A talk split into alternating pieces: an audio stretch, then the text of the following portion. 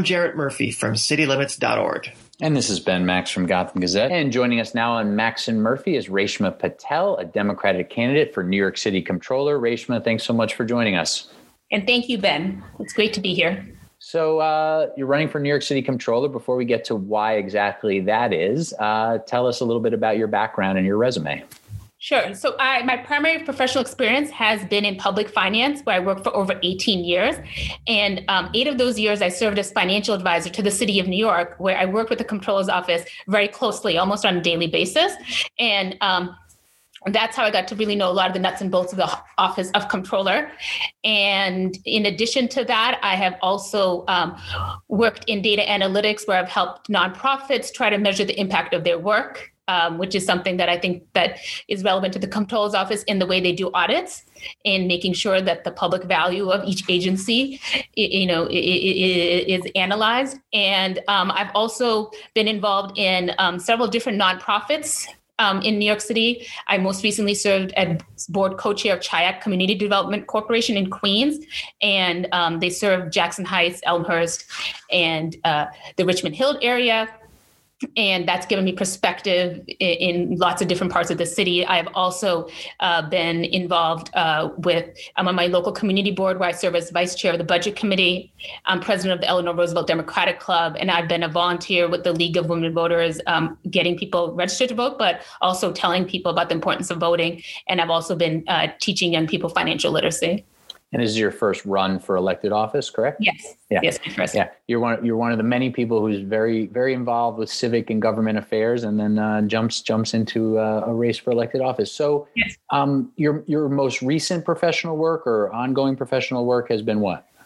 So I have been working as a consultant for the last uh, about four years and um, doing the work that I mentioned um, in uh, data evaluation and impact evaluation uh, with nonprofits, as well as consulting uh, in financial services, you know, doing the public finance work that I did before, as well as um, with another company that's doing economic development work and similar infrastructure type of financing work, but um, focused overseas and essentially also kind of serving as a part-time CFO for them.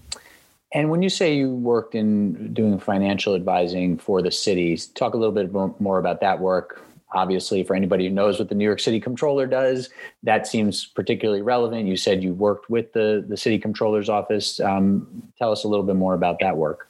So, in, um, in, in the specific area that I worked very closely with was the Deputy Comptroller for Public Finance, and I worked on the city's bond issuances and I, you know, their debt management program, and in particular, New York City's, uh, you know, obviously, you know. It, one of the largest uh, budgets in, in the country and has you know uh, you know 125 billion dollars of outstanding debt and the restructuring of the debt and the structuring of new debt is really complicated because of the laws imposed by the state especially post the 1970, I mean, the 1976 financial crisis, you know, uh, put a lot of uh, covenants in place, which makes it really difficult to structure New York City debt. And I became one of the few experts in that area. And we can't get into all those weeds, and I don't know that that too many people listening would want us to. But in terms of the most essential one or two things to know about that, what what is the key or keys to um, most beneficially restructuring city debt? So, you know, right now, especially given, you know, the situation we're in where we do have budget shortfalls, it is a way to create savings. And we also have a very low interest rate environment. Um, so we can really take advantage of those low interest rates right now and refinance debt to create savings uh, for the budget gaps. But also in times when we have surpluses, it's also, you know, the city is required to have a balanced budget. So how do you then roll a surplus into the next fiscal year? So that's one of the things that I had come up with is that when the city started having surpluses, like in the mid 2000s, you take that cash and you put it into high costing debt and defease it so then you can roll the surplus over to future years mm-hmm. Um, so why run for elected office? What's the what was the motivation there to go from um, work with the city, consulting work, a lot of expertise in the field, obviously, but um, why run for for elected office and, and jump into that side of the of the game? Yeah, so it's twofold. I mean, I think at this moment, especially given what's happened in the past year, um, but also my experience, you know, all these different community groups that I've been involved with has brought me to many different parts of the city. And I see that our city services aren't being spread out evenly right and district needs are not being met in each area. And we have a you know we have a large budget and uh, you know at the same time most community groups you talk to feel like the services aren't being met right? So this disconnect and i think that we could be doing things much more efficiently and i think it's actually critical right now given the situation where we're going to have fewer revenues coming in and we're going to have higher costs due to covid. And we've always had controllers who are trying to be mayor so the focus always ends up being on taking that policy stance. You know, and things are great. Like you can make a statement and it can be a great policy, but we have to implement it. And the controller's role should be longer term. You know, and I having worked with them even in, you know, the debt side of it too, sometimes people do what's the thing that's politically expedient but not what's going to be fiscally responsible. Mm. It seems like, correct me if I'm wrong, but so much of what you're getting at there also relates to the audit function of the office uh, and finding the waste and inefficiency in city government. This is something you know that we're obviously often concerned with in the press uh, as well. But are there things about the way the controller's office does exercises that audit power that you would change, uh, that you would beef up? How do we how do we do that better? Because it seems like you know every controller I've seen the last few have done a lot of audits. They've re- revealed a lot of damning things. There's a lot of recommendations in those audits. Some of them get adopted, uh, but we still seem to have so much inefficiency in government. Yes, and um, you know, I mean, it's it's you know, 55 agencies is a daunting task. You know, I, I, think, but at the same time, the way we should look at it, so we audit the agency once every four years, right? That's the requirement, mm-hmm. and what we should be doing is more collecting more data on an ongoing basis right? And so one of the things that i've seen in um, the nonprofit sector is you're actually you know creating a way of collecting that data either through surveys or collecting you know sometimes even through text messaging or you know in you know uh, computer surveys with the people who are receiving the services on an ongoing basis right and you have kind of like a dashboard and that way you're able to see if you're actually getting the impact that you want right and a good example would be even something like a job training program, right? We have a job training program, we place a person in a job, but then do we know that they stayed in that job? How long did they stay? Was it fulfilling for them, right? And if we measure those type of things, it's going to actually save us money in the long run because we won't have those people coming back into a system where they need the same services again, right? We want people to grow. And, and I think similar with homeless services too, you know, once people get placed into permanent housing, how long are they staying there? mm. right? Because the cost of them coming back into the shelter system is very high for us. And we want to make sure for our, it's a cost issue, but it's also a human issue, right? Because we want people to flourish and grow. So much of the city budget is personnel, um, and and the city headcount has grown uh, significantly under Mayor De Blasio. The city budget has grown significantly. Of course, that's been because the revenue's been there and uh, yes. it's been there to spend.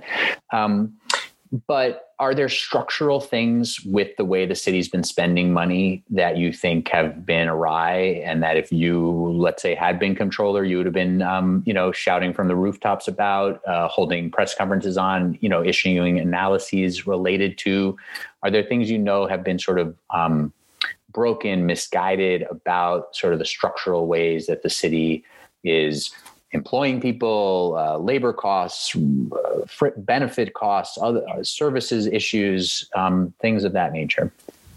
Yes. So I think um, you know the city employment has grown considerably you know i mean i think under de Blasio administration and I think we've benefited because we've had the revenues coming in. People haven't had to take a hard look at any of these things, and now we're going to have to take a harder look. I think one of the things is, um, you know, it's called OPEB. It's the other pension, uh, you know, the personal employment obligations in the pension, and we pay a lot for health benefits. And I want people to have the best healthcare possible, but we need to look at why our average costs are much higher than the national average and how we can negotiate better with insurance providers because that's a, a, a, one a huge cost to our budget, but it's also underfunded right now too. So we're also putting at risk those benefits for future retirees. Um, so that's you know one of the things I would take mm. a look at. Um, I think even during this time of, you know, most recently when we had COVID relief work and, you know, we, we spent again, you know, uh, I think something like 120, you know, um, million or so on food distribution right? And there were places where we still weren't having food distribution in New York, in New York City and parts of Southeast Queens. Uh, and at the same time, then there were areas where food is going to waste in the places where they're being distributed. And so taking a closer look at things like that too, like how the log- really the logistics management of things is uh, something else that we need to focus on. And I feel like that's where we could have cost savings.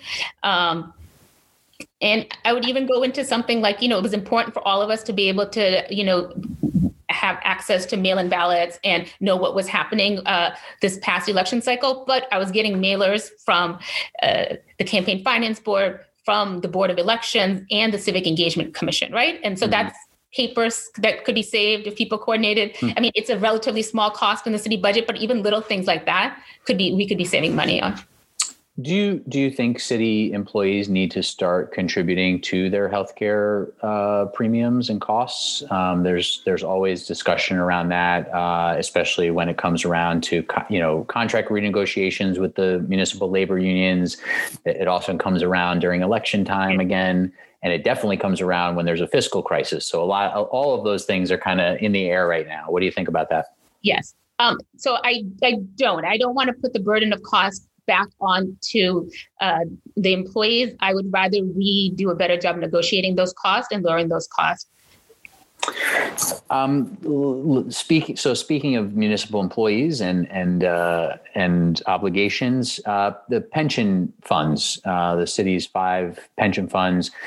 How would you approach uh, your responsibilities as controller related to those? Um, are there things you do differently than what we've seen in recent years? Uh, would you reinvigorate some of the conversation around trying to combine them uh, that's kind of gone by the wayside for the most part? Any thoughts on how you'd handle that responsibility differently? Sure. Uh, so one of the things that I would want to do with the pension fund investment is uh, look at increasing our investments in small businesses and startups in New York City. Um, you know, right now we have about two percent of in the economically targeted investments, which is going up to affordable housing. And uh, I would recommend that we increase that uh, to include small businesses. And the reason why is at this point in time, post this pandemic, we're going to have to try to jumpstart this economy. Right. And one of the things that a lot of the small businesses need, especially those that have been owned by people of color, immigrants, and women, is capital and capital that hasn't been accessible to the banking system. The comptroller's office can make that available to them. And you know, our fiduciary responsibility is to protect the retirees, you know, uh, benefits and the earnings in that. But I think that investing in our city helps our retirees too by creating growth in this city. And the CalPERS pension fund has been investing in startups, and this past year they got a, over 13% return rate which was higher than anything else. I mean, their public equities market uh, return rate was, you know, um, it was a negative number. So uh, it's something that could also increase earnings. I mean, we have to do it with uh, appropriate risk management, but I think it's a tool that can help our economy. We don't have time, unfortunately, to go into a lot of detail on it, but do you agree with the general um, sort of activist investor? I mean, it sounds a little bit like from what you just said you do, but th- yeah. that's a little different than the sort of like divest from fossil fuel companies, um, do you agree with that sort of activist, really put your values into your investments type of mentality? I do. I, I definitely do. And I, okay. I, believe in the divestment from fossil fuels as well as um, requiring more diversity on boards. Okay. Well, we'll we'll dig into that another time. In our last minute here, um, you're running in a field, a Democratic primary field with a, several elected officials, um, a pretty well-funded entrepreneur what would you say to voters who are starting to check out this race in terms of sort of what sets you apart and why they should really give you a close uh, a closer look than than some of the let's say uh, you know elected officials who've been around city city and state politics for a while crowd? Yeah. So i think that you know this is a time for new york city to be thinking differently. And i think it's not business as usual. And you need people who've had different experiences and I feel that I've had experience in finance, but I've also had on the ground experience in our communities that combines both things. Because often you have people who have the financial services experience and they don't know the needs of people on the ground in the communities because there's a big divide. right? Um, and you know the way our city is segregated, right, and where people live, they don't interact with them daily. And I feel like I've had the benefit of having the lived experience of coming from uh, you know, a, community that represents certain other parts of the city, and then having worked in a field that also represents a different part of the city. And I think that's a, an important asset to this job. Okay. Reshma Patel is a Democratic candidate for New York City Comptroller. Thanks for the time, and we'll talk more down the road. All right. Well, thank you so much, Ben.